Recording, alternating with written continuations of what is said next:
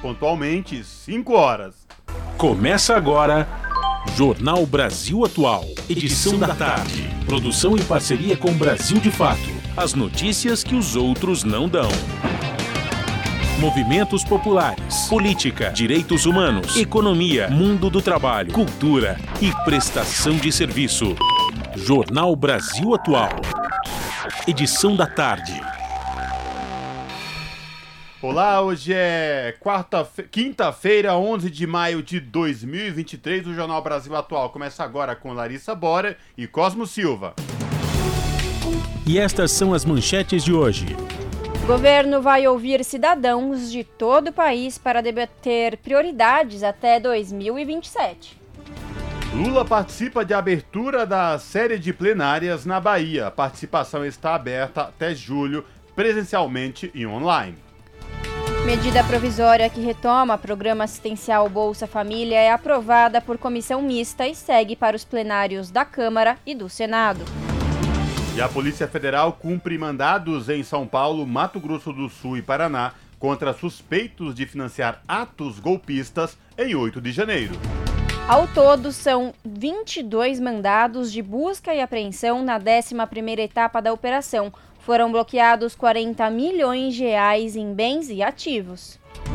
Rendimento médio mensal domiciliar por pessoa chega a mil quinhentos e oitenta e seis reais.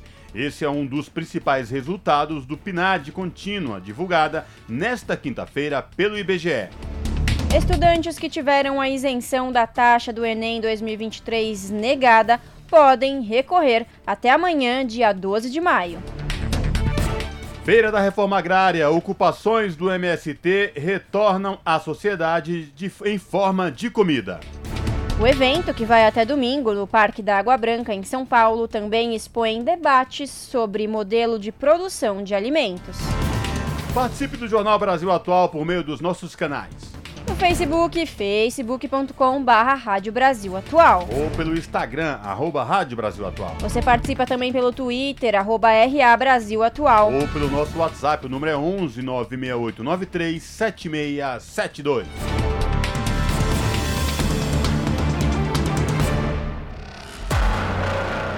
Você está ouvindo Jornal Brasil Atual, edição da tarde. Uma parceria com Brasil de Fato. Na Rádio Brasil Atual, tempo e temperatura. A tarde desta quinta-feira aqui na capital paulista é de tempo pouco nublado, agora dezenove graus. Tem previsão de chuva para hoje, somente no período da madrugada. Chuva com intensidade fraca, que cai em áreas isoladas e é uma chuva passageira. Durante a madrugada, a temperatura fica na casa dos dezesseis graus. Em Santo André, São Bernardo do Campo e São Caetano do Sul, a tarde desta quinta-feira é de tempo nublado, dezoito graus neste momento. Tem previsão de chuva para hoje na região do A B C, chuva com intensidade fraca no período da madrugada. Tempo parcialmente nublado na região de Mogi das Cruzes, os termômetros marcam dezenove graus agora. Tem previsão de chuva em Mogi, chuva passageira com intensidade fraca, que cai apenas no período da madrugada. E a temperatura fica na casa dos dezessete graus na madrugada. E em Sorocaba, a tarde desta quinta-feira é de tempo ensolarado, agora vinte e dois graus. Sem chance de chuva para hoje em Sorocaba. O período da noite será de céu pouco nublado, com temperatura na casa dos dezesseis graus. E ó, logo mais eu volto para falar como fica o tempo nesta sexta-feira. Na Rádio Brasil Atual, está na hora de dar o serviço.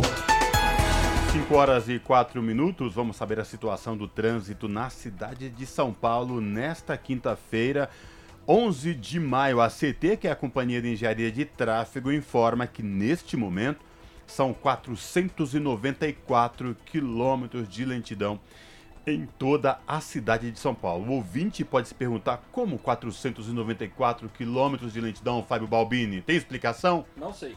Pois é, Fábio, esta, este número aí que dá mais a distância São Paulo, Rio de Janeiro e um pouco mais, isso porque a C T, que é a Companhia de Engenharia de Tráfego aqui da capital, mudou a metodologia de computar o trânsito na cidade. Além das ruas e avenidas, também é computado o trânsito que circula aí nas rodovias no entorno da capital paulista. E, portanto, este número de quatrocentos e noventa e quatro quilômetros de lentidão. As regiões, segundo a C T, que apresentam maiores índices de lentidão, Oeste, com cento e quarenta e seis quilômetros, e Sul, com cento e quarenta e dois quilômetros, respectivamente, de lentidão. Lembrando que hoje, por conta do rodízio municipal, não podem circular no centro expandido veículos com placas finais sete e oito. Trânsito aqui na Avenida Paulista, por enquanto, segue tranquilo nos dois sentidos, tanto quem vai para a Consolação como quem vai para o Paraíso. Larissa Bora, e a situação dos metrô, do metrô e trens aqui da capital. Vamos lá, Cosmo. Segundo o site do metrô, metrô ponto s p ponto gov ponto b r, todas as linhas operam em situação normal. Mas a gente tem que dar uma conferida aqui, né, também no Twitter do metrô, para saber se é isso mesmo, se está tudo certinho. E sim, realmente está tudo tranquilo. Bom, segundo a C P T M, Companhia Paulista de Trens Metropolitanos, todas as linhas também operam em situação normal. Segundo o Twitter da C P T M, é isso mesmo, gente, está tudo tranquilo. E bom, Cosmo, amanhã as estações Palmeiras, Barra Funda e Tamanduá T I da C P T M vão receber aí uma ação para os Dias da Mães, das Mães. Haverá a distribuição de mil kits com itens de beleza para cada estação durante um evento. Em continuidade à ampla programação de eventos, em referência, né, ao, ao Dia das Mães, as estações Palmeiras, Barra Funda, linha sete Rubi e Tamanduá T I, que é a linha dez turquesa da C P T M, vão receber aí ações que farão distribuição desses kits, produtos de beleza e cuidados com a pele. Durante a atividade, realizada em parceria com a Lyrics Come- Cosméticos, serão distribuídos dois mil kits no total, sendo mil para cada estação a partir das nove horas da manhã até o fim do estoque. As mulheres que passarem por essas estações vão ser homenageadas com embalagens contendo um mix de produtos que podem valorizar sua autoestima e autocuidado, com delineador, sérum quatro em um, pó translúcido, sérum fortalecedor de cílios e sobrancelha, entre outros. Bom, tá aí o recado pras mulheres. E Cosmo, conta pra gente como que tá a situação das rodovias na tarde desta quinta-feira. É, antes de falar a situação das rodovias aqui, lembrando que eu e o Fábio Balbino, a gente faz integração ali na estação Tamanduá T I do metrô e trens aí da linha que vem lá do A B C Paulista, e a gente vai presenciar amanhã esta iniciativa, esta atividade aí que vai presentear as mulheres em comemoração ao Dia das Mães. Então, eu que vou passar cedo amanhã, que chego cedo aqui para o Revista Brasil T V T, é muito provável que encontre aí esta ação na estação Tamanduá T I. Já o Fábio Balbini, que chega na parte da tarde, é muito provável que não presencie, não é mesmo, Fábio? Verdade. Esta homenagem. Bom, agora vamos lá saber a situação das rodovias Anchieta e Imigrantes. A Ecovias, que é a concessionária que administra o sistema Anchieta e Imigrantes, informa que as duas rodovias, tanto para quem vai da capital e do A B C Paulista rumo à Baixada, pela rodovia Anchieta ou rodovia dos Imigrantes, trânsito tranquilo, inclusive com boa visibilidade no trecho de serra. E esta mesma situação se repete quem vem lá da Baixada para o A B C ou a capital, utilizando as duas rodovias. Está aí, portanto, trânsito tranquilo na Anchieta e rodovia dos Imigrantes, inclusive com boa visibilidade no trecho de serra. E é isso, você que está nos ouvindo, tem alguma atualização do trânsito ou quer contar alguma coisa que está acontecendo em alguma linha do metrô ou do trem, manda pra gente pelo WhatsApp. O número você já sabe, mas eu vou repetir. É o onze nove seis oito nove três sete seis sete dois. Oh, oh, oh, oh, oh, oh, Rádio Brasil Atual. Jornal Brasil Atual. Edição da tarde. cinco horas mais nove minutos. O governo vai ouvir cidadãos de todo o país para debater prioridades até dois mil e vinte e sete. Lula participa da abertura da série de plenárias na Bahia e a participação está aberta até julho presencialmente e online. Veja como participar com a repórter Inara Chagas. Começa nesta quinta, dia doze, uma série de plenárias para ouvir representantes da sociedade na elaboração do Plano Plurianual dois mil e vinte e quatro a dois mil e vinte e sete. Esse é um instrumento oficial que define as prioridades do governo por um período de quatro anos. A primeira atividade acontece em Salvador, na Bahia, na Arena Fonte Nova, com participação do presidente Lula. Até julho, todos os estados e o Distrito Federal receberão plenárias. De acordo com Lula e sua equipe, a ideia é fazer deste P P A, sigla do Plano Plurianual, o mais participativo. Por isso, além das plenárias estaduais, foram lançadas outras duas formas de participação. São elas: a plataforma digital, que permite participação direta, e os fóruns interconselhos, que reúnem conselhos nacionais em diferentes setores. Além do evento na capital baiana, que contará com a presença de Lula, o primeiro bloco de plenárias presenciais inclui Aracaju, Maceió, Recife e João Pessoa. A ministra do Planejamento e Orçamento, Simone Tebet, e o ministro da Secretaria-Geral da Presidência da República, Márcio Macedo, vão participar de todas as atividades. Nas plenárias estaduais, o objetivo do governo é ouvir representantes da sociedade civil organizada. Para participar, é preciso se inscrever antecipadamente ou se apresentar antes do início de cada plenária para inscrição presencial. Na plataforma digital, os cidadãos poderão eleger os programas prioritários para o governo, além de apresentar propostas. O texto do plano plurianual deve ser entregue ao Congresso até o fim do mês de agosto, junto da Lei Orçamentária Anual, e tem validade por quatro anos. Assim como aconteceu com o P P A anterior, elaborado no fim de dois mil e dezenove, a validade do plano vai além do fim do mandato presidencial vigente. Confira o calendário de plenárias presenciais do P P A participativo pelo país na versão online desta matéria no site brasil de fato ponto com ponto b r. De São Paulo, da Rádio Brasil de Fato, com informações da redação. Locução, Inara Chagas. São cinco horas e doze minutos. Medida provisória que retoma o programa assistencial Bolsa Família é aprovado por comissão mista e segue para os plenários da Câmara e do Senado. Deputados e senadores aprovaram o auxílio de seiscentos reais com bônus para mulheres lactantes e permissão para empréstimo no benefício de prestação continuada. Saiba mais na reportagem de Gabriela Pereira. A medida provisória que retoma o programa Bolsa Família foi aprovada nesta quarta-feira. O relator da medida, deputado doutor Francisco, do P T do Piauí, deu parecer favorável ao relatório, acatando cinquenta e três das duzentas e cinquenta e sete emendas apresentadas. Dentre as mudanças realizadas no texto inicial, estão medidas relacionadas ao benefício de prestação continuada. Os parlamentares aprovaram a retomada da margem de empréstimo consignado com limite de trinta por cento, além da retirada do benefício da base de cálculo per capita do programa.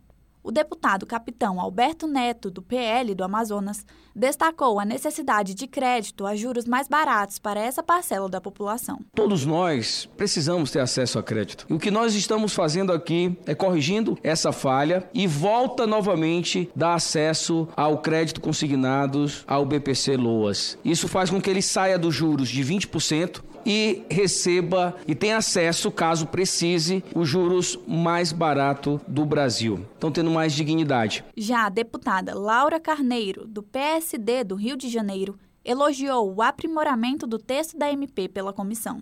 Acho que nós avançamos no projeto. É importante que nós todos que queremos um Brasil ainda melhor, ainda mais é, solidário, né, com, com os vulneráveis, né? E eu tenho certeza que nós só avançamos para que a gente chegue num mundo, num país onde as políticas públicas possibilitem que a gente não precise mais de nenhum tipo de transferência de renda. Instituído ainda no primeiro mandato do governo Lula, o Bolsa Família é um programa assistencial de transferência de renda, que tem o objetivo de auxiliar famílias em situação de vulnerabilidade. Durante o governo do ex-presidente Jair Bolsonaro, o programa passou a se chamar Auxílio Brasil. O senador Alessandro Vieira, do P S D B de Sergipe, falou sobre a importância do Bolsa Família na redução da desigualdade social. É preciso que nós todos tenhamos a consciência de que o Brasil precisa avançar cada vez mais na redução da desigualdade. Essa comissão, este trabalho realizado, tem uma importância fundamental, porque estamos falando do maior programa de transferência do mundo e o mais bem-sucedido. E é extraordinário ordinário alcance do programa. O novo Bolsa Família prevê pagamento mínimo de seiscentos reais para famílias de baixa renda, além do valor de cento e cinquenta reais por crianças com até seis anos de idade e mais cinquenta reais por dependentes, dos oito aos dezoito anos, ou mulheres lactantes por até seis meses. Para receber o auxílio do governo, as famílias precisam obedecer a algumas exigências, como a comprovação de frequência nas escolas para as crianças, a manutenção da caderneta de vacinação atualizada para a família inteira e gestantes devem fazer o acompanhamento pré-natal. Aqueles que têm direito ao programa devem se cadastrar no Cadastro Único para receber o benefício. O cadastro pode ser feito em postos de atendimento de assistência social. Basta apresentar o C P F ou título de eleitor. Vale ressaltar que, mensalmente, o programa identifica as famílias que cumpriram os requisitos e que devem receber o benefício. Após aprovação pela comissão mista, a proposta segue para votação nos plenários da Câmara e do Senado. Sob a supervisão de Rodrigo Rezende, da Rádio Senado, Gabriela Pereira. E o governo federal anunciou mais uma medida para aprimorar informações, procedimentos e conter fraudes no pagamento de benefícios sociais. Conforme portaria conjunta dos Ministérios da Previdência Social e do Desenvolvimento e Assistência Social, Família e Combate à Fome, o M D S, publicada nesta quarta-feira, o Cadastro Único, que é o C A D Único, passará a ter sua base de dados integrada ao Cadastro Nacional de Informações Sociais, o C N I S. Na prática, significa que o C A D Único, porta de entrada para mais de trinta programas sociais, poderá cruzar informações em um sistema que reúne mais de oitenta bilhões de registros administrativos, entre eles certidões de nascimento, óbito, identificação pessoal, como número de C P F, por exemplo, e dados atualizados de renda, vínculos de emprego formal e benefícios previdenciários e assistenciais pagos pelo I N S S. Segundo os ministérios, com dados mais fidedignos, será possível aprimorar, implementar, avaliar e monitorar as políticas públicas sociais. E tudo isso com mais agilidade na análise das condições de acesso a direitos e manutenção de benefícios. Assim, famílias em situação de vulnerabilidade não ficarão na fila do Bolsa Família, ao passo que pessoas de má fé, mesmo empregadas, se utilizam de ferramentas fraudulentas para receber indevidamente o benefício. São cinco horas e dezessete minutos. E a Câmara aprova projeto que destina parte da arrecadação das multas de trânsito para custear C N H de pessoas de baixa renda. O repórter Antônio Vital acompanhou a votação. O plenário da Câmara aprovou o projeto que direciona parte dos recursos arrecadados com multas de trânsito para que pessoas de baixa renda tirem sua carteira de motorista. O projeto apresentado pelo deputado José Guimarães, do P T do Ceará, foi alterado pelo relator, deputado Alencar Santana, do P T de São Paulo. Ele acrescentou o financiamento da Carteira Nacional de Habilitação para os Motoristas de Baixa Renda à lista de destinação de recursos das multas já prevista no Código de Trânsito Brasileiro. Essa lista já tem outras ações a serem custeadas pelas multas, como a sinalização, policiamento, fiscalização, renovação da frota e educação de trânsito.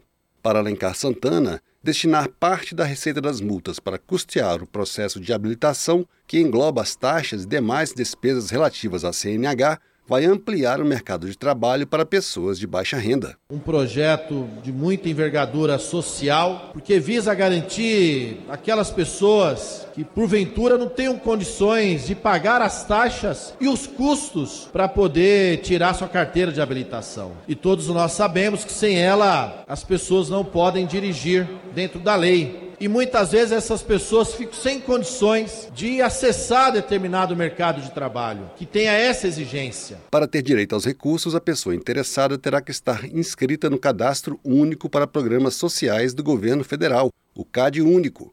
A proposta foi aprovada de maneira simbólica pelo plenário, sem votos contrários.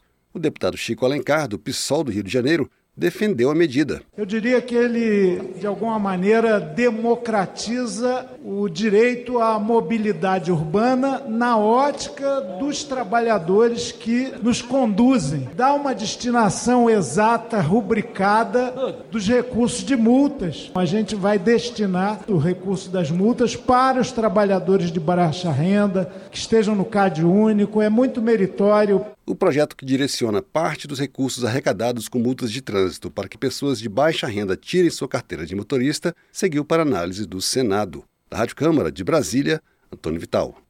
Esse é o Jornal Brasil Atual, edição da tarde. Uma parceria com Brasil de Fato. cinco horas mais vinte minutos. Polícia Federal cumpre mandados em São Paulo, Mato Grosso do Sul e Paraná contra suspeitos de financiar atos golpistas do dia oito de janeiro. Ao todo, são vinte e dois mandados de busca e apreensão na décima primeira etapa da operação. Foram bloqueados quarenta milhões de reais em bens e ativos. Os detalhes com Felipe Mendes.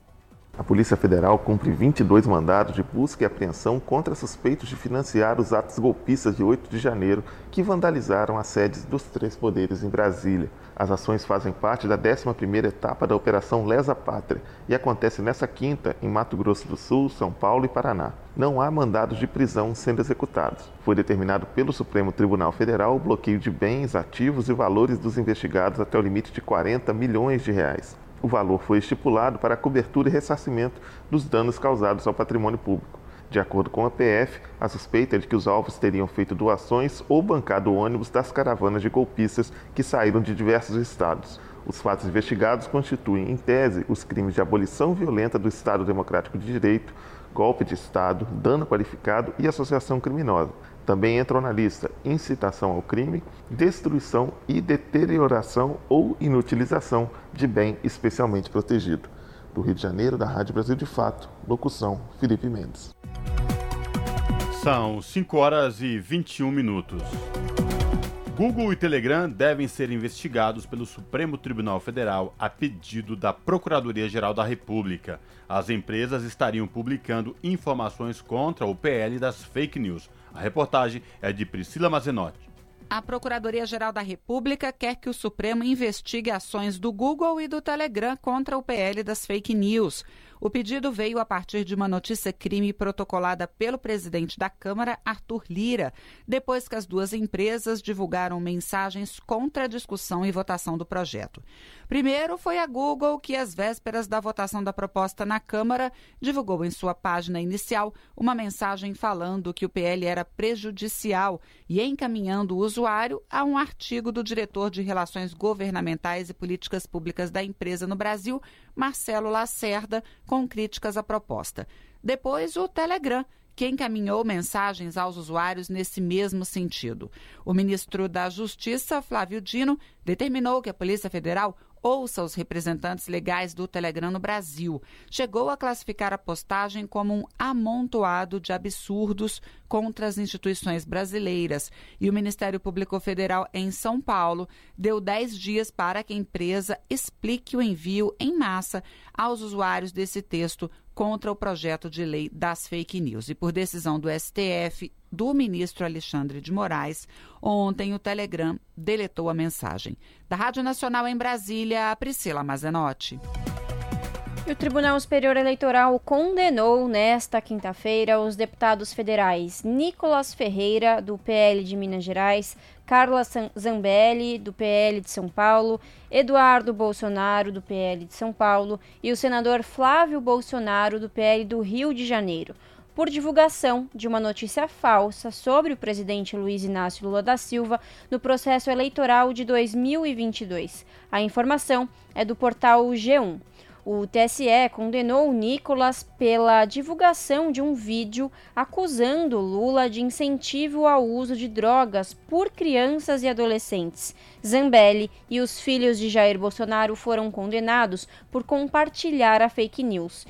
Nicolas é o mesmo deputado que vestiu uma peruca no dia oito de março, Dia das Mulheres, para zombar da data e promover a transfobia no parlamento.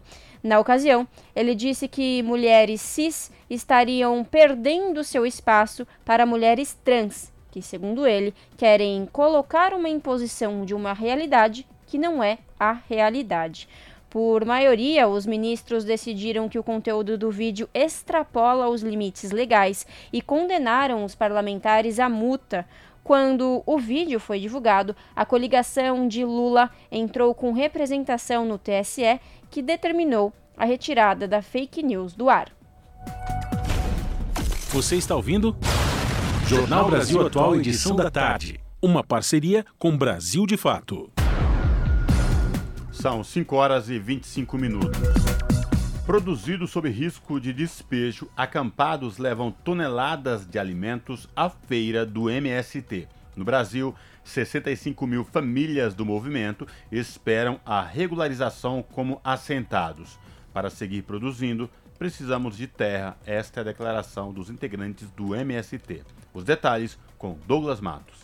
Começou nesta quinta a Feira Nacional da Reforma Agrária, que, organizada pelo M S T, o Movimento dos Trabalhadores Rurais Sem Terra, vai até o domingo, dia quatorze, e deve reunir centenas de milhares de pessoas no Parque da Água Branca, em São Paulo. Com quinhentas toneladas de alimentos saudáveis trazidos para o evento, o M S T vem reforçando nas falas dos seus integrantes o mote de que, para produzir comida, é preciso ter terra. Esta é a quarta edição da feira, que chega num momento em que o Congresso Nacional aprovou a instauração de uma C P I para investigar ocupações do M S T e que milícias rurais de fazendeiros se organizam no sul da Bahia. Segundo o movimento, processos como esses buscam, por meio da criminalização, esvaziar do debate público o fato de que boa parte da comida saudável produzida no Brasil só chega à mesa da população por ser cultivada em terras que, para cumprirem essa função social, muitas vezes tiveram de ser ocupadas por famílias camponesas organizadas. Dados do I B G E indicam que, de toda a área de cultivo do país, mais de setenta e oito por cento são usadas pelo agronegócio para a produção de commodities para exportação. Já a produção de alimentos para consumo interno, como mandioca, feijão e arroz, em grande parte cultivados pela agricultura familiar, ocupa somente pouco mais de sete por cento desse território. Ao todo, são mil e duzentos feirantes que vieram à capital paulista para o evento do M S T. Parte desses produtores vive em acampamentos, ou seja, em territórios ocupados que ainda aguardam a regularização do Estado como assentamento da reforma agrária. Ao mesmo tempo em que cultivam alimentos sem veneno, eles lidam com o fantasma do despejo. É o caso de Sueli Oliveira, moradora do acampamento Marielle Vive, onde estão quatrocentas e dezenove famílias. O acampamento fica em Valinhos, no interior de São Paulo. Sueli chegou por lá aos dezessete anos, depois que a família dela perdeu a lavoura com uma geada no Paraná e, sem dinheiro, cedeu à pressão das grandes fazendas que a rodeavam. Hoje, envolvida na produção de alimentos saudáveis, ela faz um apelo. E para que nós continuamos produzindo alimentos saudáveis, livre de agrotóxicos, livre do veneno, né, do envenenamento, do adoecimento da população, a gente precisa da terra, porque sem a terra não tem como se produzir. E os grandes monocultores não produzem alimento, né? Os grandes monocultores, eles vão produzir as commodities, nada que traga alimentação saudável para o povo. E sem a terra nós também não conseguimos, né? Então é necessário que a gente consiga uma porção de terra para a gente poder produzir os alimentos. Hoje, com trinta e nove anos, Jailson se mudou do Nordeste em dois mil e quatro para uma das onze ocupações que fazem parte do Quilombo Campo Grande, no Campo do Meio, em Minas Gerais. Ele fica no acampamento Herbert de Souza. A área, no entanto, é alvo de disputa. Ali já funcionou uma usina de açúcar e álcool administrada pela Cápia, a Companhia Agropecuária Irmãos Azevedo, que teve falência decretada em dois mil. dezesseis anos depois, no entanto, um plano de recuperação judicial da empresa incluiu a reincorporação da área. A massa falida da Cápia inclui no seu plano o arrendamento de parte desse território para a Jodil Agropecuária e Participações Limitada e tem como único proprietário o empresário paulista João Faria da Silva, conhecido como o Barão do Café. Uma estrada de terra separa o acampamento Herbert de Souza dos outros latifúndios de Faria. Mesmo com a angústia pendente, as famílias implementam na área uma das experiências mais reconhecidas de transição agroecológica do país. Além da produção do café orgânico agroecológico, que é o carro-chefe, também são cultivadas hortaliças, frutas, grãos e mel. Todos esses produtos estão na Feira Nacional da Reforma Agrária, no Parque da Água Branca, em São Paulo. O fato de as famílias serem acampadas e não assentadas, no entanto, faz com que não possam acessar políticas públicas de fomento à agricultura familiar. e nem mesmo serem representadas formalmente pela cooperativa camponesa do M S T, que tem a marca Guaí e atua no sul de Minas, como explica Jailson Lima. A gente tem o principal, né, que é o carro-chefe até da nossa cooperativa, né, que é o café. Esse é o carro-chefe da nossa cooperativa, é o café. É o café orgânico, né, o café agroecológico. E, e também o milho, né, milho de pipoca, né, que é um que a gente vem trabalhando com as nossas famílias. Milho de pipoca, amendoim, gergelim, é, o feijão, o arroz. Então, assim, tem os animais, né, faz o gado, tem o porco, né, o... É, galinha. Então, assim, hoje nós temos uma cadeia assim, de produção dentro das nossas áreas assim, que, que é muito grande, sabe? Assim, a gente só não tem, não está conseguindo é, se organizar, vamos dizer assim, para que a gente consiga acessar diretamente a cooperativa. Mas então, hoje a maioria da nossa família tem que ficar fazendo entrega dos seus produtos para atravessador, né? Então, já tem essa dificuldade ainda. Jailson e Sueli, que você ouviu no começo da reportagem, fazem parte das sessenta e cinco mil famílias sem terra que vivem acampadas no Brasil. A demanda delas por regularização como assentadas está entre as reivindicações centrais do M S T ao governo Lula. De São Paulo, da Rádio Brasil de Fato, com reportagem de Gabriela Moncal. Locução, Douglas Matos. Conab estima novo recorde na produção de grãos. O oitavo levantamento da Conab, a Companhia Nacional de Abastecimento, divulgado nesta quinta-feira, estima a produção de trezentos e treze milhões de toneladas na safra dois mil e vinte e dois barra dois mil e vinte e três. Os detalhes na reportagem de Gabriel Brum. A produção de grãos no Brasil deve bater um novo recorde neste ano na série histórica, que começou na década de mil novecentos e setenta. O oitavo levantamento da Conab, a Companhia Nacional de Abastecimento, divulgado nesta quinta-feira, estima a produção de trezentos e treze milhões de toneladas na safra dois mil e vinte e dois barra vinte e três. É um crescimento de quinze por cento em relação à safra passada, ou seja, quase quarenta e um milhões e meio de toneladas a mais. A área de plantio cresceu quatro por cento em relação ao período passado e deve atingir setenta e sete milhões e meio de hectares. A soja deve apresentar o melhor resultado, com cento e cinquenta e cinco milhões de toneladas de grão colhidas.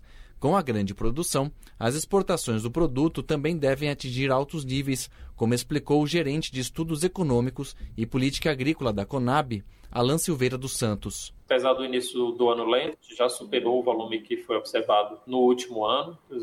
As exportações aí passando das trinta e três milhões de toneladas para, para a soja e com estimativa de exportação de noventa e cinco milhões de toneladas antes de dezembro de dois mil e vinte e três, principalmente exportações mais de setenta por cento desse começo do ano para a China, um mercado bem concentrado. O aumento da produção brasileira do milho e a maior demanda internacional também devem elevar o volume de exportações desse grão neste ano. Da Rádio Nacional em Brasília, Gabriel Brum.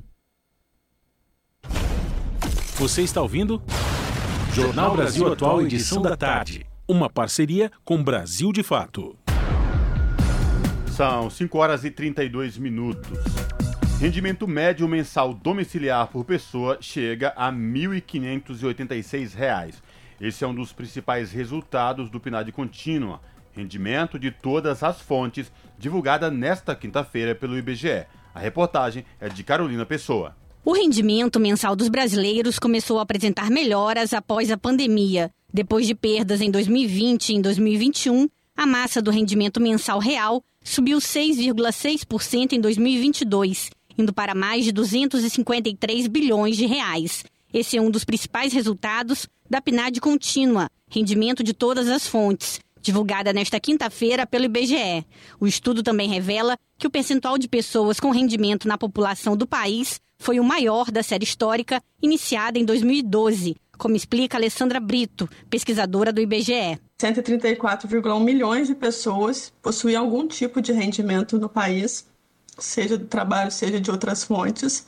Isso é, foi um aumento em relação a dois mil e vinte e um. É, em dois mil e vinte e um, tinha sido cinquenta e nove vírgula oito por cento da população é, do país, da população residente, tinha tido algum tipo de rendimento, enquanto em dois mil e vinte e dois isso aumentou para sessenta e dois vírgula seis por cento. Em todas as grandes regiões a gente observa esse aumento. Além disso, o rendimento médio mensal domiciliar por pessoa chegou a mil quinhentos e oitenta e seis reais, uma alta de quase sete por cento frente a dois mil e vinte e um. O mercado de trabalho e o Auxílio Brasil são apontados como motivos para essa recuperação nos rendimentos da população brasileira. Por outro lado, A pesquisa do I B G E constatou a manutenção das desigualdades regionais. O Nordeste continua com o menor rendimento médio mensal domiciliar per capita, de pouco mais de mil reais, enquanto a Sul tem o maior, chegando perto de mil novecentos e cinquenta reais, conforme aponta Alessandra Brito. Na região é, Sul é onde a gente tem a maior proporção de, de, de pessoas com algum tipo de rendimento, sessenta e sete por cento, enquanto na região Norte é onde a gente tem a menor proporção, cinquenta e cinco vírgula nove por cento. Outra informação da pesquisa é quanto ao número de beneficiários de programas sociais. Entre dois mil e vinte e dois mil e vinte e dois, a proporção de domicílios com algum beneficiário de programas sociais caiu de quinze por cento para um vírgula cinco por cento, ao passo que aumentou de oito vírgula seis por cento para quase dezessete por cento a proporção de domicílios com algum beneficiário do Auxílio Brasil. Da Rádio Nacional no Rio de Janeiro, Carolina Pessoa. São cinco horas e trinta e cinco minutos e agora no Jornal da Rádio Brasil Atual a gente conversa com Gustavo Monteiro, que é economista do D I E S, Departamento Intersindical de Estatística e Estudos Socioeconômicos. O Gustavo Monteiro, que vai falar com a gente aqui no Boletim Emprego sobre trabalho intermitente, que vem crescendo nos últimos tempos, mas a renda média é inferior a um salário mínimo. Olá, Gustavo, tudo bem? Prazer te receber aqui no Jornal da Rádio Brasil Atual. Seja bem-vindo. Boa tarde. Boa tarde. Obrigado pelo convite. Pois é, Gustavo, como eu falei aqui no início do nosso bate-papo, essa questão do trabalho intermitente é algo que vem crescendo, mas a renda média é inferior a um salário mínimo. Eu queria te ouvir sobre essa questão, porque tanto se fala sobre isso, foi muito alertado à época que foi validado o trabalho intermitente, mas parece que não deram a devida atenção como deveria ter dado, é isso mesmo?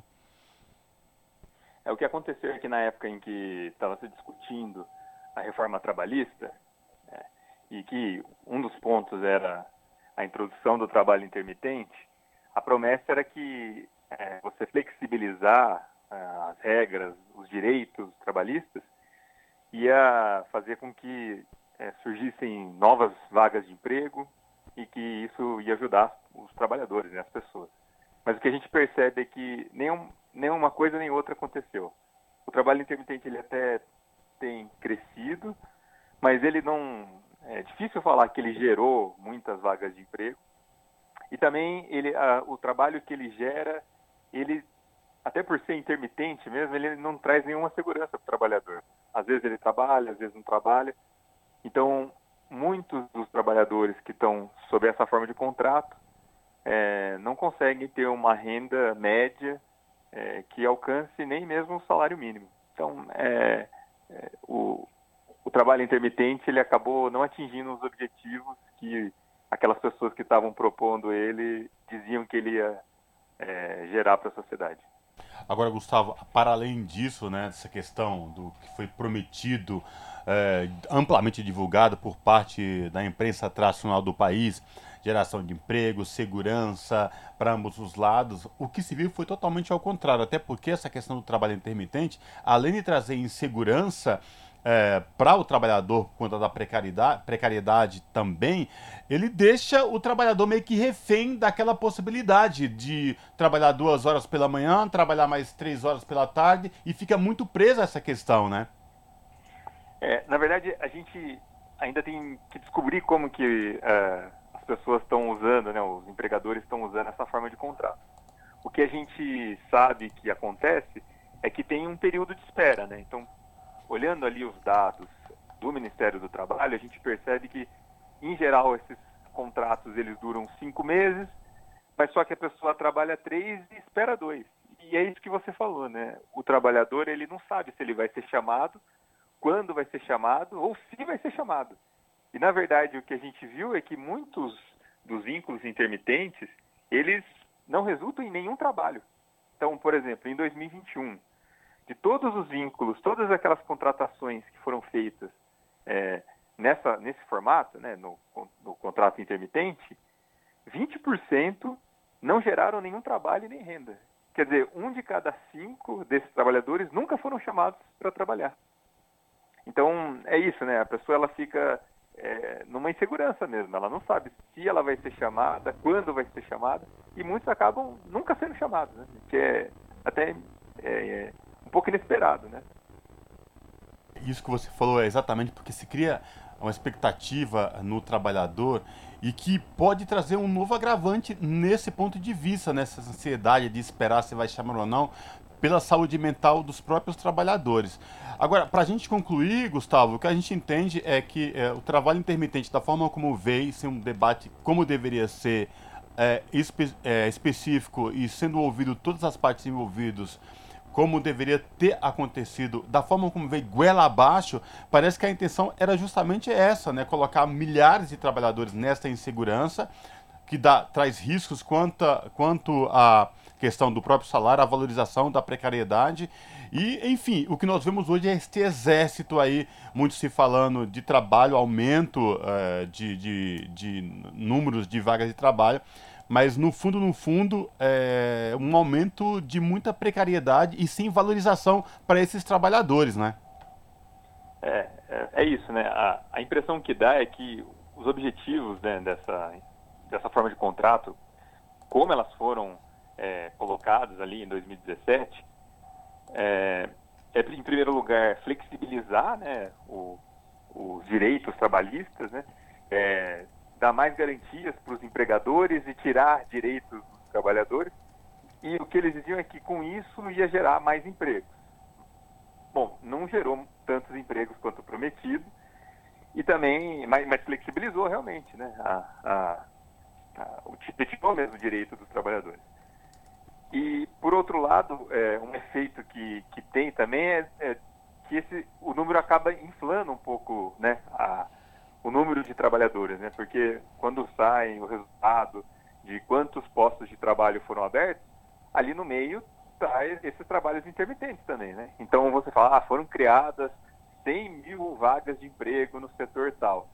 Só que dessas cem mil vagas, tem algumas ali que são intermitentes.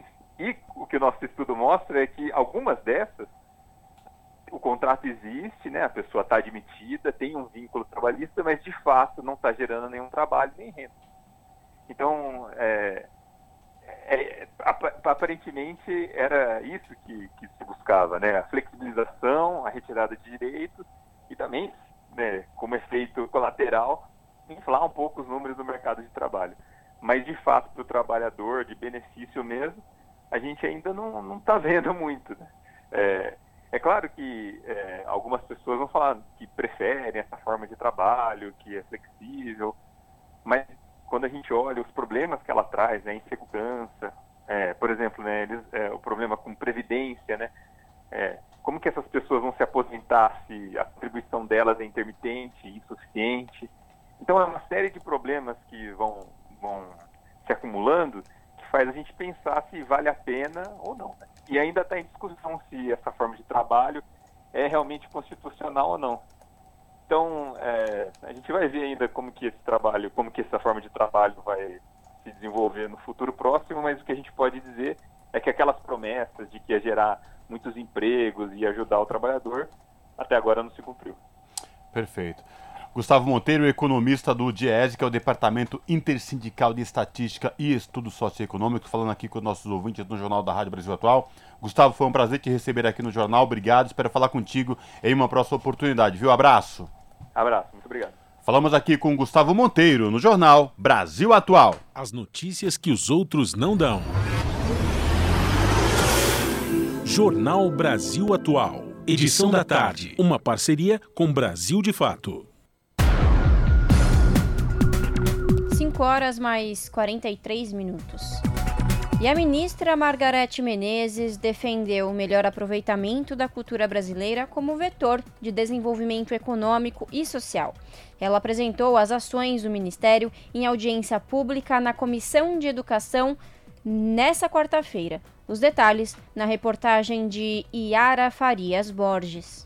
Ao expor na Comissão de Educação, Cultura e Esporte as ações de reorganização do Ministério da Cultura, a ministra Margareth Menezes afirmou que a cultura brasileira pode ser instrumento de desenvolvimento econômico e social. Ela destacou que o setor cultural e a economia criativa movimentaram no ano passado duzentos e trinta e dois bilhões de reais e geraram sete milhões e meio de empregos. Margareth Menezes disse que, mesmo sem um incentivo adequado, a cultura em dois mil e vinte representou três vírgula onze por cento do produto interno bruto brasileiro, quando o percentual da construção civil, por exemplo, foi de três vírgula seis por cento. Ao defender que a cultura seja uma política de Estado para que não seja desmontada por governos, a ministra citou, entre as ações da pasta, a descentralização do repasse de recursos para que chegue aos municípios, a retomada das relações internacionais para a participação do Brasil em festivais no exterior, a liberação de cerca de um bilhão de reais para projetos já aprovados cujo dinheiro estava parado, o fortalecimento de bibliotecas e o incentivo à leitura,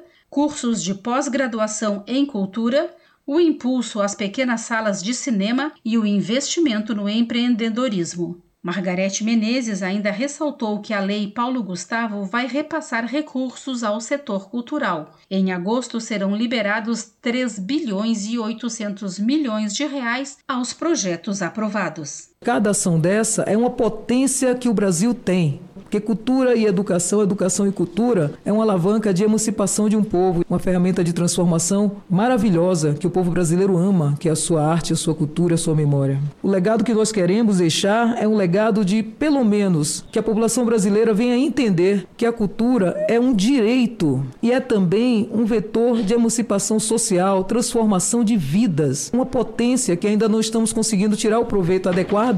A retomada da cultura na escola, também destacada pela ministra Margareth, foi elogiada pelo presidente da Comissão de Educação, senador Flávio Arnes, do P S B paranaense. Para transformar, para tornar a escola agradável, prazerosa, com novas perspectivas, nós queremos estar muito articulados a favor da cultura em nosso país, para construirmos caminhos viáveis e bons para toda a sociedade. Respondendo a questionamento da senadora Damares Alves, do Republicanos do Distrito Federal, sobre incentivo à música gospel, a ministra Margareth Menezes afirmou que todas as manifestações artísticas são contempladas, diferentemente de notícias falsas divulgadas. A ministra ressaltou ainda que o Brasil, como país laico e diverso, deve ter ações de apoio a todas as manifestações culturais religiosas. Da Rádio Senado, Yara Farias Borges. São cinco horas e quarenta e sete minutos. O I N S S vai acelerar a análise de quarenta e cinco mil pedidos de salário maternidade que estão há mais de trinta dias parados. A iniciativa faz parte da Semana Nacional de Previdência, que acontece até o dia dezenove deste mês.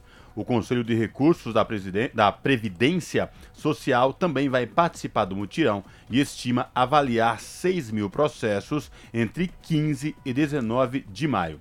De acordo com a nota do Instituto Nacional do Seguro Social, a ação quer reduzir o estoque de benefícios em análise e vai contar com cinco mil servidores. O objetivo é garantir o cumprimento da política nacional voltada à mulher, reduzir o prazo de concessão do benefício para menos de trinta dias e garantir o pagamento dentro do prazo de afastamento do trabalho. O salário maternidade é voltado a pessoas que precisam se afastar do trabalho por causa do nascimento do filho, aborto espontâneo ou adoção. Para ter direito ao benefício, a pessoa deve contribuir para a Previdência Social. E deputados chilenos aprovam um aumento de vinte e cinco por cento no salário mínimo. Projeto segue para o Senado. A aprovação vem depois de derrota de Boric na formação de Conselho de Redação da Constituição. Os detalhes com Patrícia de Matos. Após a derrota na formação do Conselho que vai redigir a proposta da nova Constituição do Chile, o governo de Gabriel Boric obteve uma importante vitória nesta semana. Em outro tema de forte apelo social, a Câmara dos Deputados aprovou o reajuste do salário mínimo no país. O projeto, que agora vai tramitar no Senado, define um aumento gradual que levará o valor em vinte e cinco por cento, dos atuais quatrocentos mil pesos chilenos a um total de quinhentos mil. Na equivalência com o real, o reajuste seria de cerca de dois mil e quinhentos reais para três mil cento e trinta reais. Ficou decidido que, a partir de primeiro de maio de dois mil e vinte e três, Portanto, de forma retroativa, o salário mínimo passa a ser de quatrocentos e quarenta mil pesos. A partir de primeiro de setembro deste ano, o valor sobe para quatrocentos e sessenta mil pesos. O último reajuste será em primeiro de julho de dois mil e vinte e quatro, para quinhentos mil pesos. Esses valores valem para quem tem entre dezoito e sessenta e quatro anos. Para quem tem menos de dezoito anos e mais de sessenta e cinco, o mínimo passa a ser de trezentos e vinte e oito mil duzentos e trinta pesos, o equivalente a dois mil e cinquenta reais. O projeto também define medidas para proteger o salário mínimo da inflação, com reajustes relacionados ao I P C, Índice de Preços ao Consumidor. Na Comissão da Economia, a última instância em que o projeto foi debatido antes de ir para a votação em plenário, alguns deputados defenderam a rejeição do projeto. A alegação era de que o governo deveria antes costurar um acordo com as micro, pequenas e médias empresas que não estão satisfeitas com o texto atual. Mas a ministra do Trabalho, Janete Hara, disse que não faz sentido exigir unanimidade das empresas nem pedir permissão aos empregados para a medida. As disputas políticas, argumentou, não podem se dar às custas das trabalhadoras e dos trabalhadores do país. No entanto, para compensar o impacto, o projeto prevê um subsídio fiscal para beneficiar as micro, pequenas e médias empresas. A renúncia fiscal por parte do governo será de trezentos e onze bilhões de pesos, o equivalente a quase dois bilhões de reais. O valor pode ser ampliado em casos específicos de deterioração do cenário econômico. No mês passado, o governo Boric havia conquistado outra vitória no Congresso, com a aprovação da redução da jornada de trabalho de quarenta e cinco para quarenta horas semanais. A diminuição será implementada gradualmente ao longo dos próximos cinco anos. De São Paulo, da Rádio Brasil de Fato, com informações da redação. Locução, Patrícia de Matos. Você está ouvindo? Jornal Brasil Atual, edição da tarde. Uma parceria com Brasil de Fato. São cinco horas e cinquenta e um minutos. Levantamento realizado pelo Grupo de Estudos dos Novos Ilegalismos da Universidade Federal Fluminense mostra que a maioria das chacinas não são denunciadas. De acordo com o estudo, trinta e três por cento delas ocorrem nos últimos dois, ocorreram nos últimos dois anos. A mais letal da história foi a chacina do Jacarezinho, com vinte e sete civis mortos em maio de dois mil e vinte e um. A reportagem é de Fabiana Sampaio.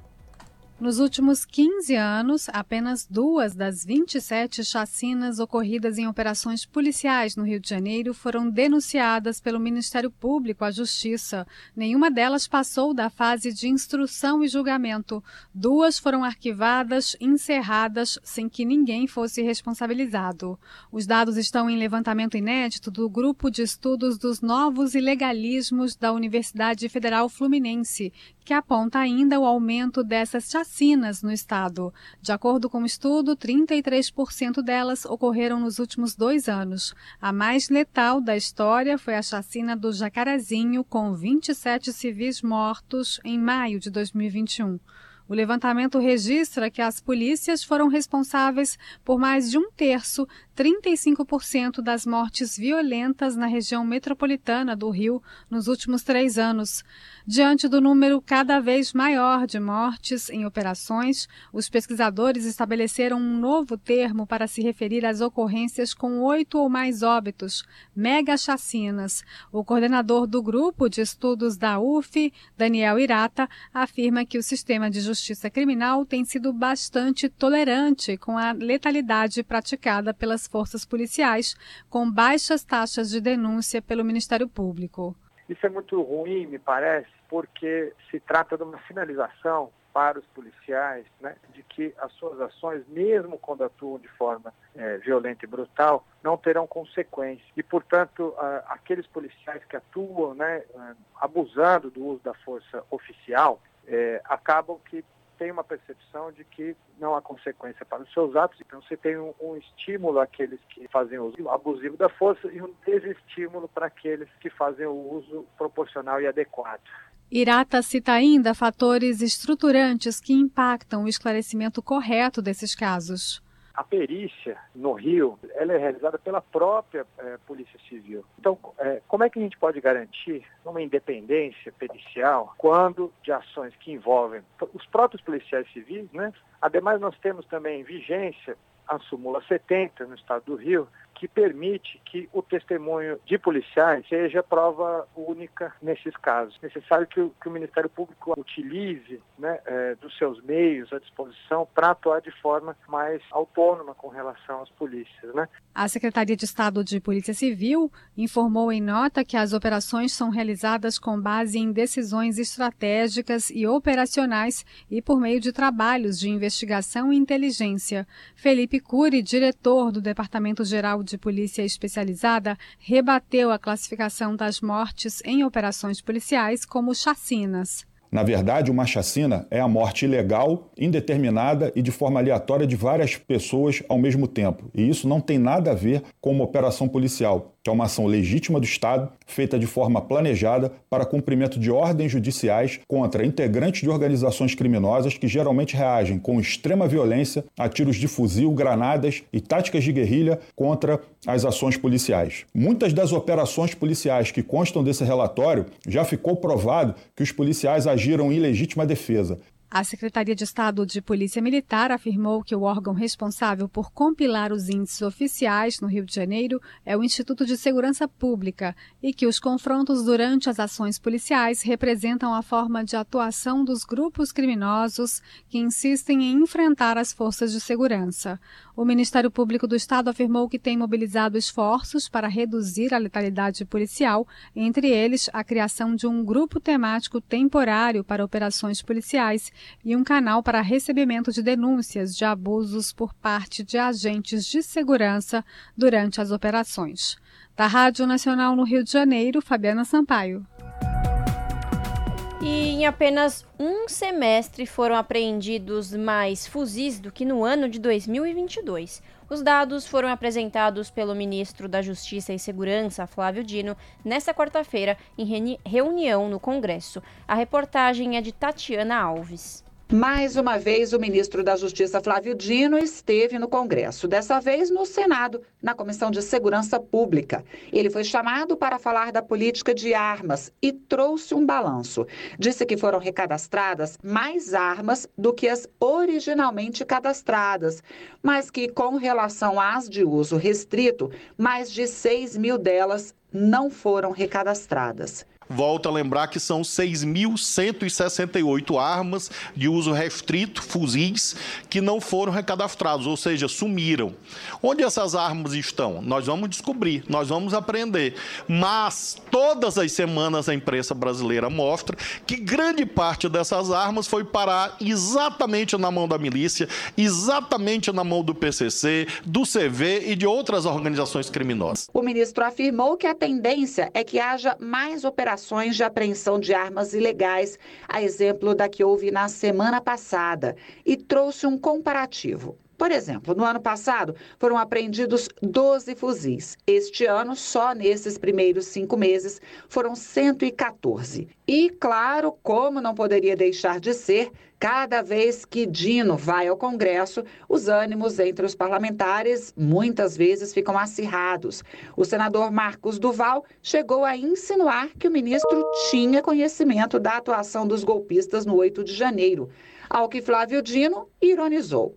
Eu sou senador da República, sou ministro de Estado e estou disposto a, a enfrentar esse debate em qualquer lugar. Não precisa o senhor ir para a porta do Ministério da Justiça fazer vídeo de internet. Porque se o senhor é da SWAT, eu sou dos Vingadores. O senhor conhece Capitão América, Homem-Aranha? Então é assim que a gente faz o debate democrático e é assim que a verdade sempre vence. Numa referência ao fato do senador se auto-intitular ex-instrutor da SWAT, a Unidade Especial de Polícia dos Estados Unidos. Já ao ex-ministro da Justiça e atualmente senador Sérgio Moro, Flávio Dino lançou uma alfinetada. Disse que ele, Dino, nunca teve uma sentença anulada quando era juiz, nem fez conluio com o Ministério Público, lembrando o fato do S T F ter anulado as condenações que o ex-ministro aplicou ao presidente Lula no âmbito da Operação Lava Jato, quando era juiz em Curitiba. Ao que Sérgio Moro acusou o ministro de o tratar com deboche. Na tréplica, Dino rebateu, nas palavras dele: vim ao Senado para ser respeitado e não para ter a palavra cerceada. Da Rádio Nacional em Brasília, Priscila Mazenotti. a pluralidade de ideias e a informação confiável nunca foram tão necessárias. Você que gosta do conteúdo jornalístico produzido pela Rádio Brasil Atual e pela T V T tem uma missão muito importante: dar o seu apoio para que nossa voz continue cada vez mais forte. Jornalismo independente, com responsabilidade com a notícia e com a democracia, só é possível com a participação e o apoio popular. Acesse o site catarse ponto me barra T V T, faça a sua assinatura e nos ajude com sua contribuição. Rádio Brasil Atual e T V T. Compromisso com a notícia. Compromisso com você. Pontualmente, dezoito horas. Rádio Brasil Atual. Para sugestões e comentários, entre em contato conosco por e-mail redação arroba jornal brasil atual ponto com ponto br ou WhatsApp D D D onze nove seis oito nove três sete seis sete dois. Acompanhe a nossa programação também pelo site rede brasil atual ponto com ponto br.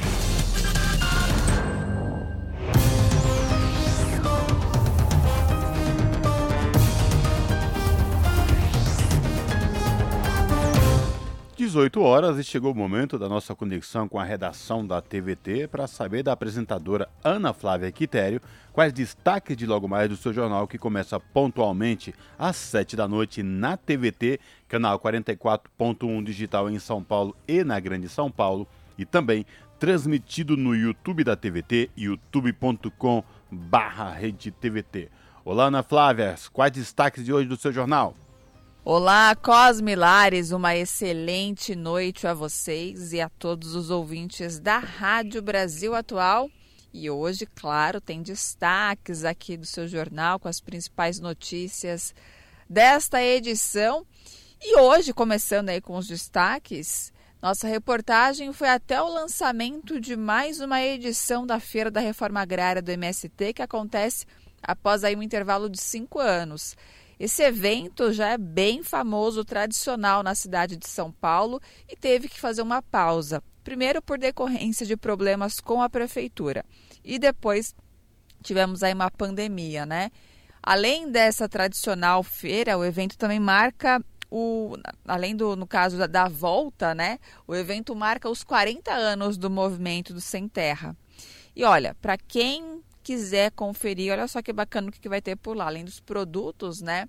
Eles são produzidos por mais de cem cooperativas de todo o Brasil e são produtos in natura, vai ter culinária da terra e também, além de todas essas gostosuras vindas de todos os cantos desse Brasilzão maravilhoso, teremos shows também como Zé Cabaleiro, Gabi Amarantos e a Escola de Samba Camisa Verde e Branco, entre tantos outros artistas que vão fazer parte aí desses três dias, né? Porque vamos dizer que hoje já, não, já vai estar acabando praticamente, mas ainda quem quiser conferir até as oito da noite, então dá para ir rapidinho. Mas tem, tem também na sexta, no sábado e no domingo essa feira. Começa das oito, vai até as oito da noite, das oito da manhã às oito da noite.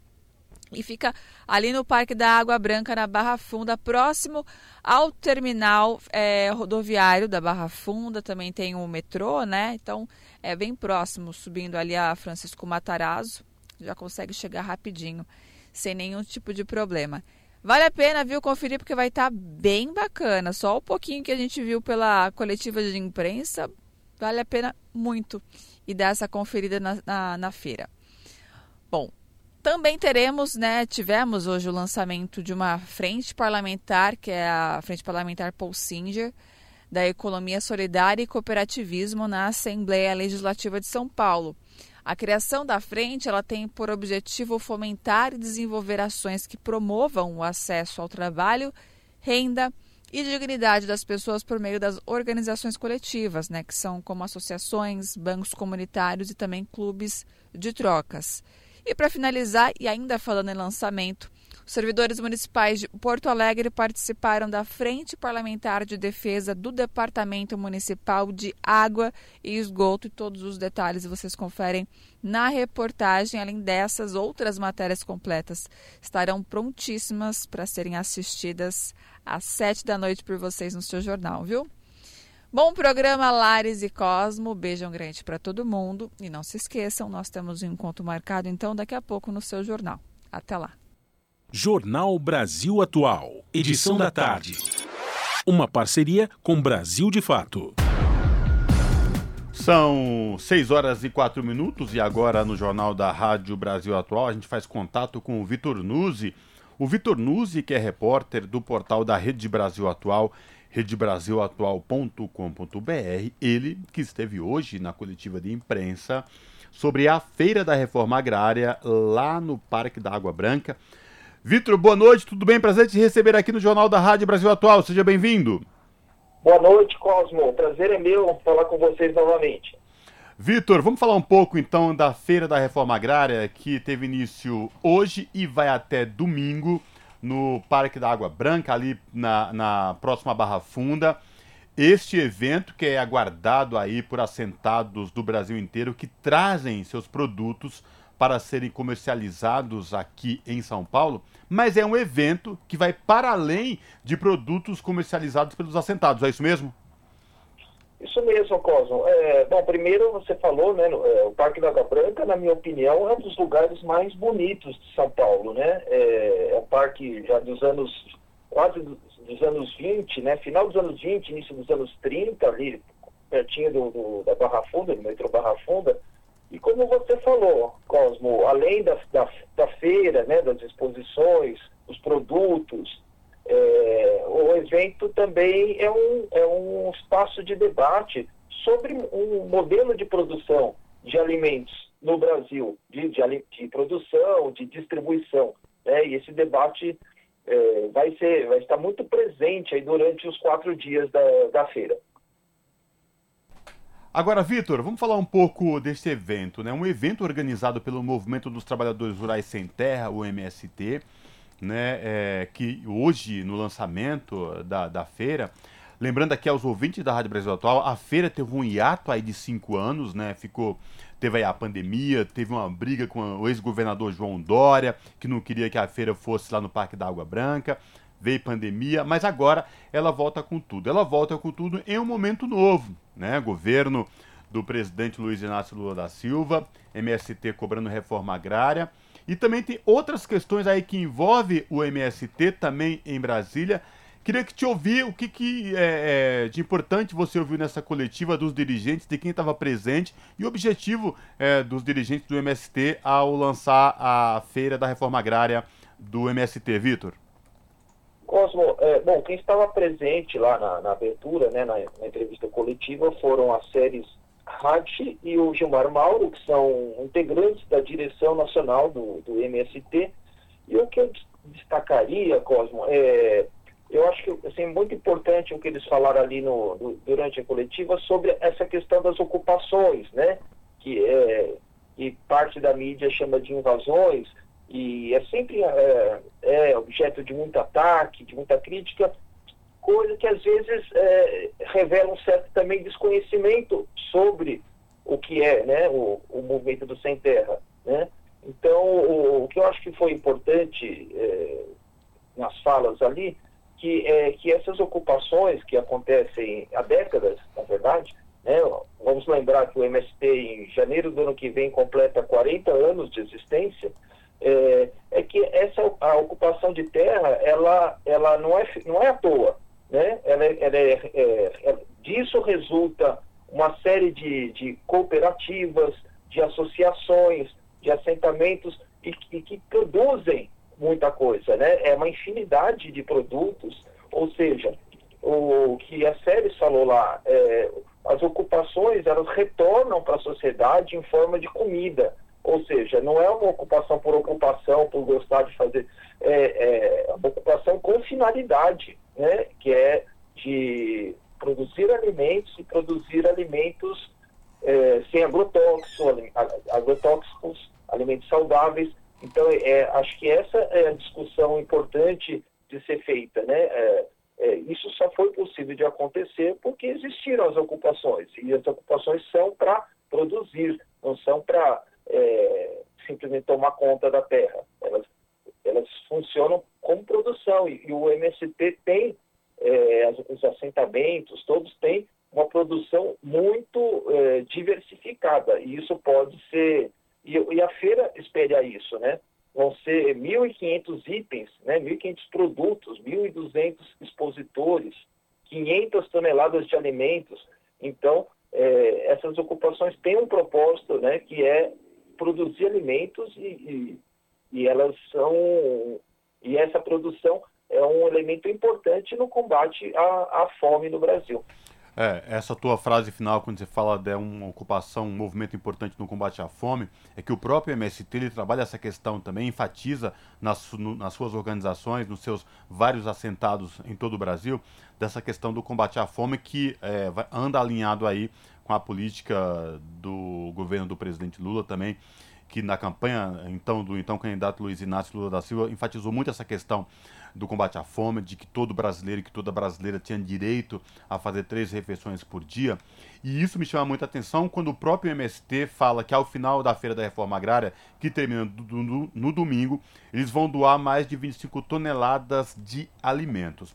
Agora, Vitor, para além disso, no questão, da questão política do que vem acontecendo lá em Brasília, com essa tentativa de alguns setores aí do parlamento de quererem criminalizar o movimento. Queria te ouvir sobre isso, e se foi falado algo no lançamento, nessa coletiva aí do lançamento da Feira da Reforma Agrária do M S T, Vitor. É, houve uma pergunta, sim, Cosmo, sobre essa possível C P I no Congresso, né, contra o M S T. É, eles lembraram, inclusive, que vai ser, né, se confirmada, instalada, vai ser a quinta comissão parlamentar de inquérito que tem o M S T como tema, ou seja, não é nenhuma ofensiva inédita, né? Isso já aconteceu algumas vezes ao longo do, dos últimos, das últimas décadas, né? Eles, eles avaliam, Cosmo, que é uma tentativa primeiro de uma tentativa de desgastar o governo, né? É, e lembrando, né, que existe uma, uma bancada ruralista muito forte, muito ligada ao agronegócio, que é um, um modelo, né, de, de, de produção bastante diferente, vamos dizer assim, do que é proposto pelo M S T. Por isso, a, a C P I é vista também como uma tentativa, vista pelo movimento, né, como uma tentativa, mais uma tentativa, né, de criminalizar a reforma agrária. Ainda assim, eles não, pelo menos não demonstraram muita preocupação com isso, né? O Gilmar Mauro disse que não, não, não via um fato concreto, né, que, são, é, que pudesse justificar a instalação de uma C P I e acredita, ele acredita até que, não, que, que vai ser uma certa, haver aí uma certa desmoralização de quem está propondo é, esta comissão.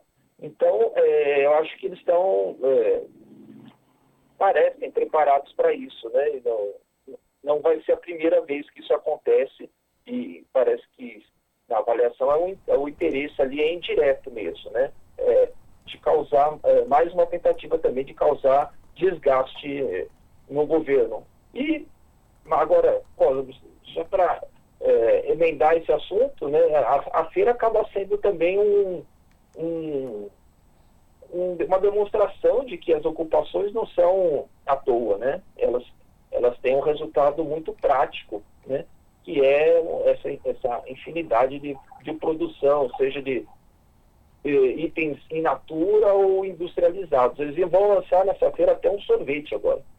Maravilha, isso é muito importante, Vitor, porque para além disso, dessa tentativa de tentarem querer criminalizar o movimento dos trabalhadores e das trabalhadoras sem terra, é que o que está por trás disso é que se esconde a grande mídia também, não aborda como deveria, e por trás dos ruralistas, que é a qualidade de produção do M S T, sem agrotóxicos, alimentos saudáveis, e um leque de produtos que vai além, por exemplo, arroz, arroz orgânicos, bate recordes, mais recordes de safra, dos maiores produtores de arroz orgânicos da América Latina, não é mesmo? É, não, o, o M S T é o maior produtor de arroz orgânico, né? E eles sempre fazem no, no lançamento da, da safra uma, uma grande festa sobre isso. E agora, quem for lá, é, até o domingo, né, também vai ver, a, além do, né, da produção é, diversificada ali, de, de mil e duzentos expositores, vai ter também espaço de culinária, ou seja, era um... um espaço de, né, de, de para comer, para almoçar, de, com pratos do, de todo o país, né? Mais de noventa pratos. Então, é uma, é uma, é uma oportunidade de, também de você provar os sabores do país, né? São é, de muito diversificados. Sem contar que vai ter seminário pra, sobre diversos temas daqui até domingo e muitas atrações musicais também, né? A gente hoje, né, nessa quinta-feira, agora à noite, a gente vai ter o Zé Cabaleiro, entre outros, né? E a programação tem Jorge Aragão, tem Camisa Verde e Branco, tem Chico César, ou seja, tem para todos os, os gostos, sejam culinários, sejam artísticos. Reforçando aí o convite para os nossos ouvintes aqui no Jornal da Rádio Brasil Atual, a Feira da Reforma Agrária organizada pelo M S T, realizada no Parque da Água Branca, na Zona Oeste da capital paulista. Vitor, obrigado por falar com a gente, se cuide, espero falar contigo em uma próxima oportunidade, viu? Abraço. Grande abraço, Cosmo, para você e para os ouvintes. Até a próxima. Falamos aqui com o Vitor Nuzzi, no Jornal Brasil Atual. Você está ouvindo? Jornal Brasil Atual, edição da tarde. Uma parceria com Brasil de Fato. dezoito horas mais quinze minutos. E o nosso amigo radialista Guaraci Júnior ganhou mais uma homenagem, dessa vez da Câmara Municipal de Mogi das Cruzes. O motivo são os dez anos do programa Brasil Viola Atual, que ele comanda todos os dias das cinco às sete da manhã, com muita alegria e dedicação. A Câmara Mogiana concedeu o título de honra ao mérito ao programa na última terça-feira, dia nove de maio, numa iniciativa do vereador Iduigues Martins, do P T. O Brasil Viola Atual foi criado em treze de maio de dois mil e treze, destacando as músicas sertanejas de raiz, segundo Guaraci, para enaltecer, preservar e valorizar a cultura e diversos artistas que divulgam este gênero musical, além de proporcionar oportunidades aos novos talentos. O programa apresenta a contação de causos, recitação de poemas, relatos de vida dos artistas e compositores. O intuito, diz Guaraci, é manter viva a cultura e fazer com que as novas gerações tomem gosto por esse gênero musical. E para comemorar os dez anos do Viola Brasil Atual, o Guaraci organizou um encontro com o apoio da T V T e da Fundação Comunicação, Cultura e Trabalho. Será no sábado, treze de maio, das duas às cinco da tarde, no Salão da AMA, Associação dos Metalúrgicos Aposentados de São Bernardo, que fica na rua José Bonifácio, setecentos e trinta e um, próximo ao terminal de Ferrazópolis, da M T U. Uma merecida comemoração. Parabéns, Guaraci. Abração de todos os amigos e amigas da Rádio Brasil Atual e da T V T. E lembrando, Larissa Borer e ouvintes da Rádio Brasil Atual, a AMAA, que é a Associação dos Metalúrgicos Aposentados de São Bernardo, que onde o Guaraci vai receber os amigos e convidados para esta uh, comemoração dos dez anos do programa, fica ao lado do Sindicato dos Metalúrgicos do A B C. Portanto, é referência em São Bernardo. Chegando em São Bernardo, no A B C Paulista, perguntando onde fica o Sindicato dos Metalúrgicos do A B C, todo mundo sabe informar. A AMAA fica ao lado da sede do Sindicato dos Metalúrgicos do A B C. Parabéns, Guaraci! São seis horas e dezoito minutos. E o Enem dois mil e vinte e três terá estudantes que tiveram a isenção de taxa negada podem recorrer até amanhã, dia doze. O M E C divulgou nesta semana o edital do Enem. A prova deve ocorrer nos dias cinco e doze de novembro de dois mil e vinte e três. Os detalhes com Felipe Mendes. Os estudantes que solicitaram a isenção do pagamento da taxa de inscrição do Enem dois mil e vinte e três, o Exame Nacional do Ensino Médio, e não foram contemplados, podem recorrer da decisão até esta sexta-feira. O procedimento para recorrer da negativa deve ser feito diretamente na página do participante. Lá, o estudante deve clicar em Resultado da solicitação de isenção da taxa e, ao conferir que o pedido foi indeferido, deve clicar em Enviar recurso, seguindo as instruções que vão aparecer na caixa de diálogo do portal. Mesmo que o pedido de isenção do pagamento tenha sido aceito pelo INEP, o Instituto Nacional de Estudos e Pesquisas Educacionais Anísio Teixeira, responsável pelo exame, o estudante deve realizar a inscrição no Enem dois mil e vinte e três entre os dias cinco e dezesseis de junho. A isenção do pagamento é válida para os participantes que estiverem cursando neste ano a última série do ensino médio em qualquer modalidade do ensino público. Além disso, precisam ter cursado todo o ensino médio em escola da rede pública ou então como bolsista integral na rede privada de ensino. Para ser isento, o estudante deve comprovar renda familiar de até um salário mínimo e meio por pessoa ou então ser membro de família inscrita no CadÚnico do governo federal. Nesse último caso, o estudante precisa comprovar a situação socioeconômica informando o N I S, o número de identificação social da pessoa responsável pela família. Nesta semana, o M E C, Ministério da Educação, divulgou o edital do Enem dois mil e vinte e três, que trata do cronograma e também das regras de funcionamento do exame, que vai ocorrer entre os dias cinco e doze de novembro. O Enem é um exame nacional que, além de avaliar o desempenho escolar dos estudantes ao término da educação básica, possibilita que a nota obtida pelo estudante seja utilizada para o ingresso em instituições de ensino superior públicas ou privadas no Brasil, por meio do SISU, do ProUni e do FIES. De São Paulo, da Rádio Brasil de Fato, com reportagem de Mariana Lemos. Locução Douglas Matos.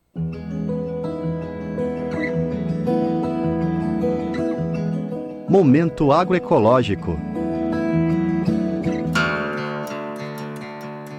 Dar vida a uma área improdutiva e sem função social.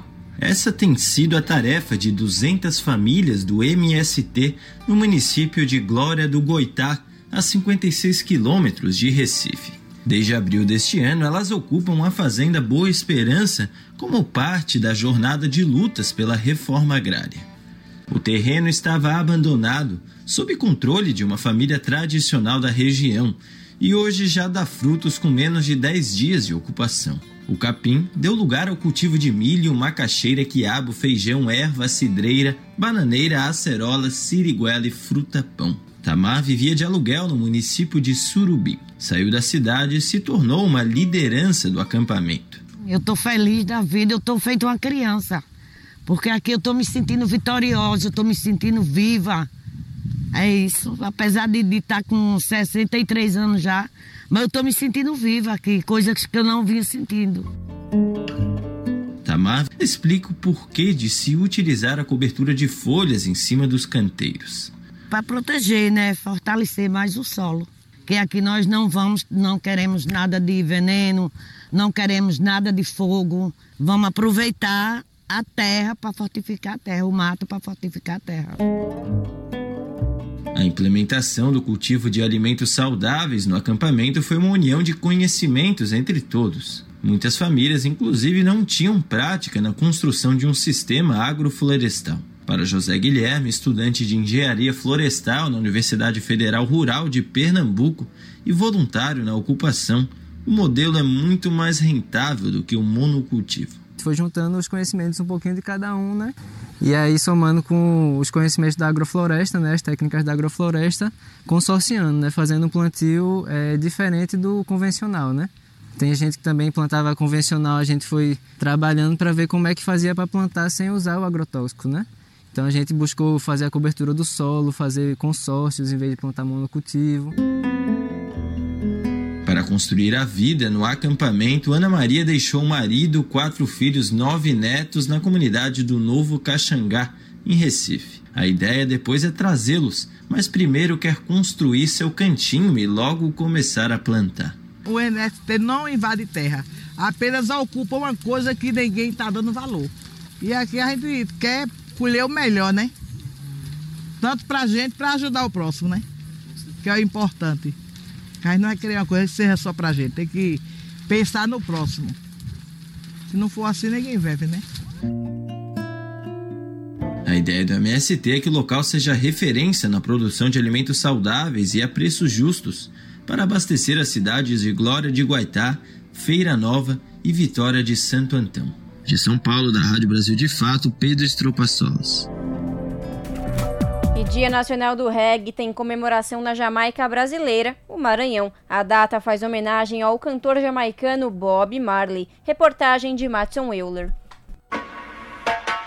onze de maio é o Dia Nacional do Reggae. A data faz homenagem ao cantor jamaicano Bob Marley, a principal voz do reggae, que morreu há quarenta e dois anos. O estilo musical nasceu no final dos anos de mil novecentos e sessenta na Jamaica e se espalhou pelo mundo, e em dois mil e dezoito entrou para a lista de Patrimônio Cultural e Material da Unesco. No Brasil, ganhou identidade e força cultural em São Luís, no Maranhão, conhecida como Jamaica Brasileira. Em terras maranhenses, o movimento musical foi incorporado culturalmente e o estado tornou-se celeiro para a difusão do ritmo, como explica o jornalista e D J de reggae, Ademar Danilo. Porque o reggae ele não chegou como um estrangeiro afrontando as nossas manifestações típicas do nosso estado. Não, o reggae chegou se irmanando com o Bumba Meu Boi, com o tambor de crioula e com as outras atividades culturais do maranhense. O maranhense inventou uma maneira de dançar o reggae própria, nossa, que só é dançada aqui, que é o reggae agarradinho. Só é dançado aqui e onde nós influenciamos, em especial os nossos vizinhos do Amapá, Pará, Piauí e Ceará. Eu não pratico bruxaria, não tenho bola de cristal. Conhecido como a voz da banda maranhense Tribo de Já há mais de trinta anos, Fauzi Baidun conta que antes da banda comandou o programa Rádio Reggae ainda nos anos oitenta, considerado o primeiro sob o ritmo feito no Brasil e que ajudou na consolidação de São Luís como ilha regueira. A audiência é absurda. Se você andasse no centro, né, na rua comercial, de porta em porta, você ia ouvir o programa nos bairros populares, era de porta em porta o programa tocando reggae. Então me tornei uma celebridade. E foi uma revolução cultural, né? Porque o primeiro reggae era muito, era muito popular e muito discriminado. Coisa de gueto, coisa de negro, de marginal, de maconheiro, aquela coisa toda, né? E à medida que o ritmo musical conquistava espaços, com as dezenas de clubes de reggae, os D Js e suas radiolas, semelhantes aos sound systems jamaicanos, a criação de eventos voltados para o estilo musical, surgia a economia do reggae, como explica Ademar Danilo, idealizador e diretor do Museu do Reggae. Porque são milhares e milhares de famílias que sobrevivem da economia do reggae. Não apenas a economia da festa, o show, a radiola, a bebida vendida na festa. Não, mas a cadeia produtiva do reggae ela é muito ampliada porque tem a moda reggae, tem os acessórios, a roupa, o artesanato, o transfismo. O transfismo é algo derivado do reggae e hoje, em qualquer cidade do Maranhão, qualquer bairro de cidade do estado do Maranhão, nós temos dois, três, quatro, cinco salões de transistas. Esse é o reggae no Maranhão. Diversão e ele é também sobrevivência. Em novembro do ano passado, a Câmara dos Deputados aprovou um projeto de lei que reconhece São Luís como capital nacional do reggae. A proposta está atualmente em análise no Senado.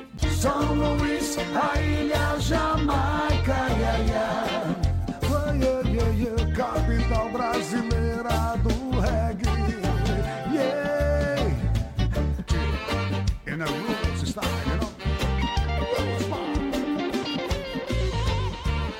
Com produção de Ana Pimenta, da Rádio Nacional em São Luís, Madison Euler. Na Rádio Brasil Atual, tempo e temperatura.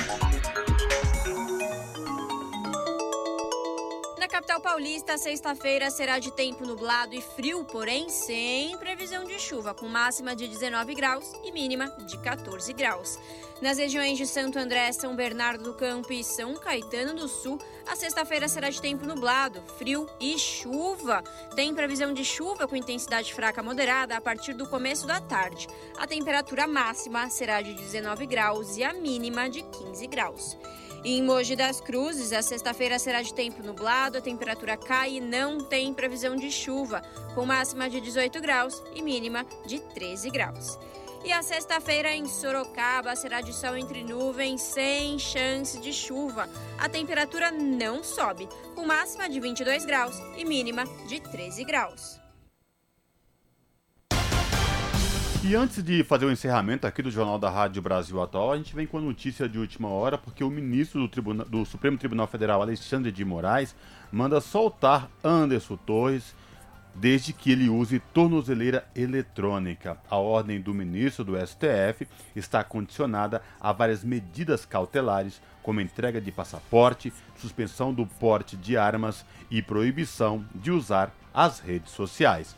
E com essa informação, a gente termina o Jornal da Rádio Brasil Atual desta quinta-feira, que teve a apresentação de Larissa Bora e Cosmo Silva. Nos trabalhos técnicos, ele, Fábio Balbini.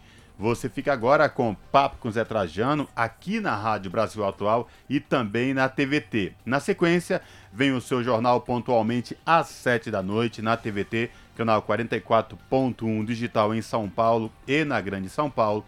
E também transmitido no YouTube da T V T, youtube ponto com barra rede T V T. Amanhã vocês ficam na companhia de Larissa Bora e Emerson Ramos. Eu volto com vocês a partir da próxima segunda-feira. Tchau!